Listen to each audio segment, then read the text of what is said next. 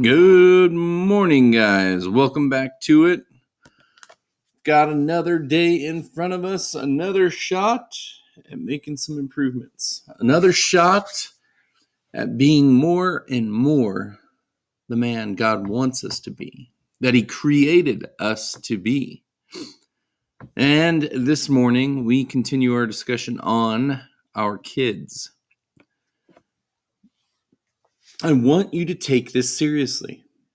God has given you, or will give you, kids. Before God, you will raise them.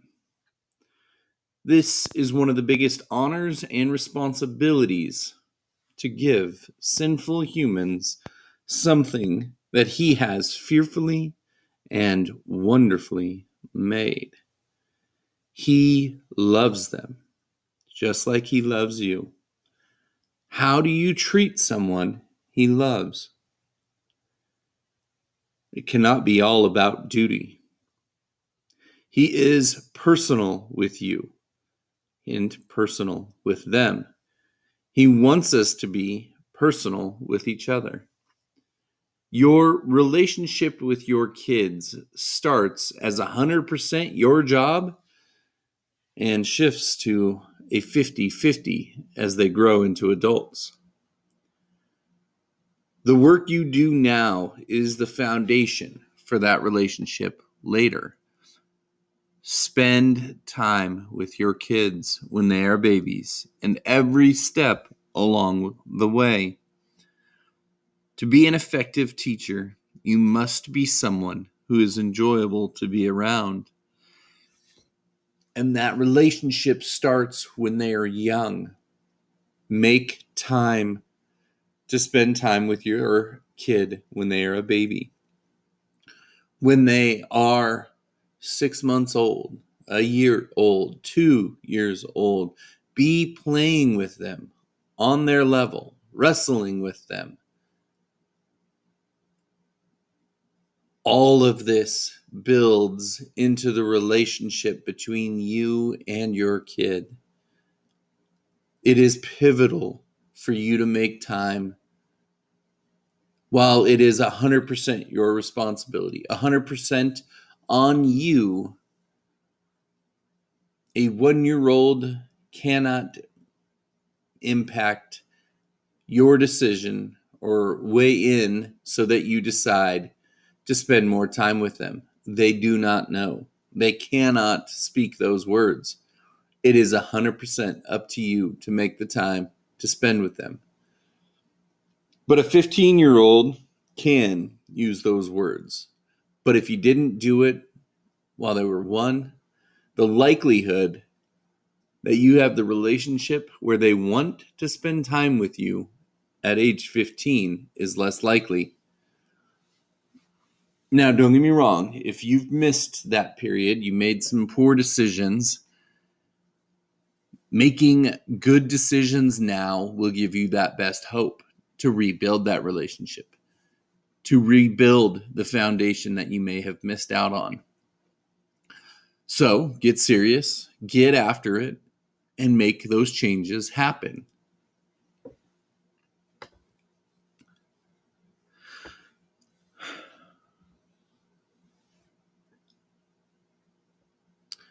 To be a good reflection reflection of Jesus you must be loving. The full definition of it. You must be lovingly a loving disciple of Jesus. You must be a loving guide. You must give loving discipline you must be lovingly fun. Be someone that they enjoy being with. Most of what you teach will come from how you live, how you are an example. So, to increase the time with them, you must be enjoyable to be around so that they choose to hang with you instead of playing video games. Now, I am not saying that you only do fun things with them. That will not be a good example to them of how they will need to live. I am saying that as you go about your work or go about your life, as you work through some of the hard things, show them how to handle it by handling it well. As you do yard work, you can talk about some of the hard things that are going on in your life and what you're doing about them. Also, while making that yard work as fun as you can.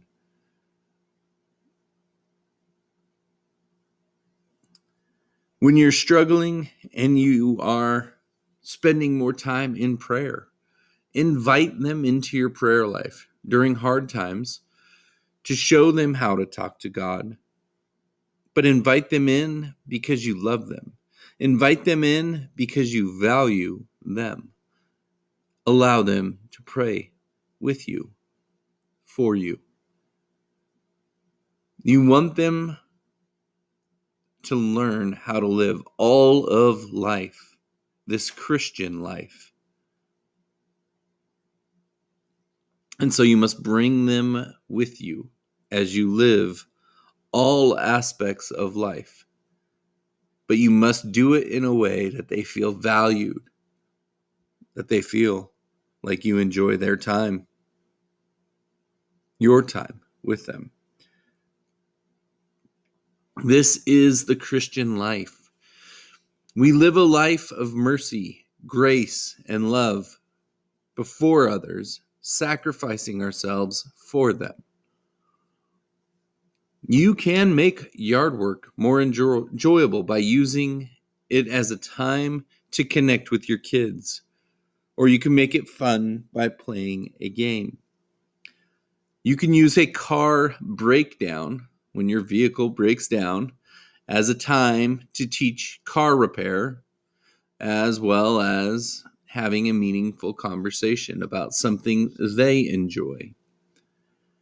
You can have them teach you about a topic that they enjoy, and you can study it as a way to connect more deeply with your son or daughter, which will show them you value them, which also gives you guys another contact point another way to connect.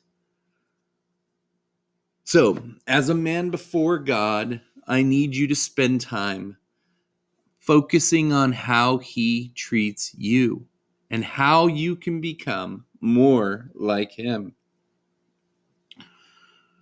We have a Heavenly Father who is very good to us. We need to spend time dwelling on how He loves us. We have a Heavenly Father who is available to us 24 7. He is always willing to listen, no matter how many times we have asked the same question or how sinful our prayers may be, how selfish they may be. He will work with us and teach us, whether we want to or not. He disciplines us when we need it. He loves us enough to adopt us. He loves us enough that he watched his only son die so we could be adopted.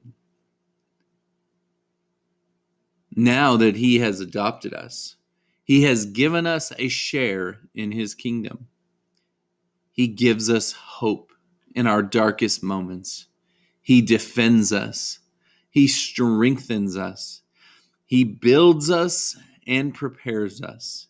He gives us things we do not deserve and takes on punishments that we do deserve. He allows us to have fun and beauty. He created a world for us to enjoy that is full of those things. He is with us in every moment, ready to spend time with us if we engage with Him. So, what kind of father does this lead us to be? It should lead you to be a great reflection of our Heavenly Father. It should lead us to be more engaged with our kids. It should lead us to be someone our kids want more time with. We should be the one creating that time to be with them. So, what does this change for them? What path would this set them on? To help you see this, I will ask a different question. What would it have changed for you if your earthly father had been a better reflection of our heavenly one?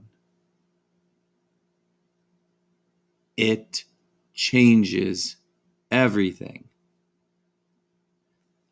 It puts us on a new tra- trajectory.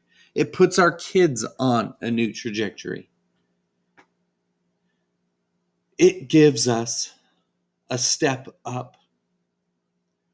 It gives us someone reliable to go for, go to for good advice, good feedback. It gives us someone who values us, who enjoys us. It teaches us how to be that same reflection, a hopefully better reflection of our Heavenly Father. This is the impact that you can have if you focus on who you are before God, the work that you are doing, if you are aware of your responsibilities and your roles before God, and you start taking them seriously, this impact, this honor of reflecting our Heavenly Father is yours if you engage. The question is are you? Are you going to engage? Are you going to be intentional with how you live your life before God? Are you going to clean out the sin that you may be toying with, getting rid of it? Are you going to take your relationship with Him more seriously? Taking it as if it's a life or death matter because it is.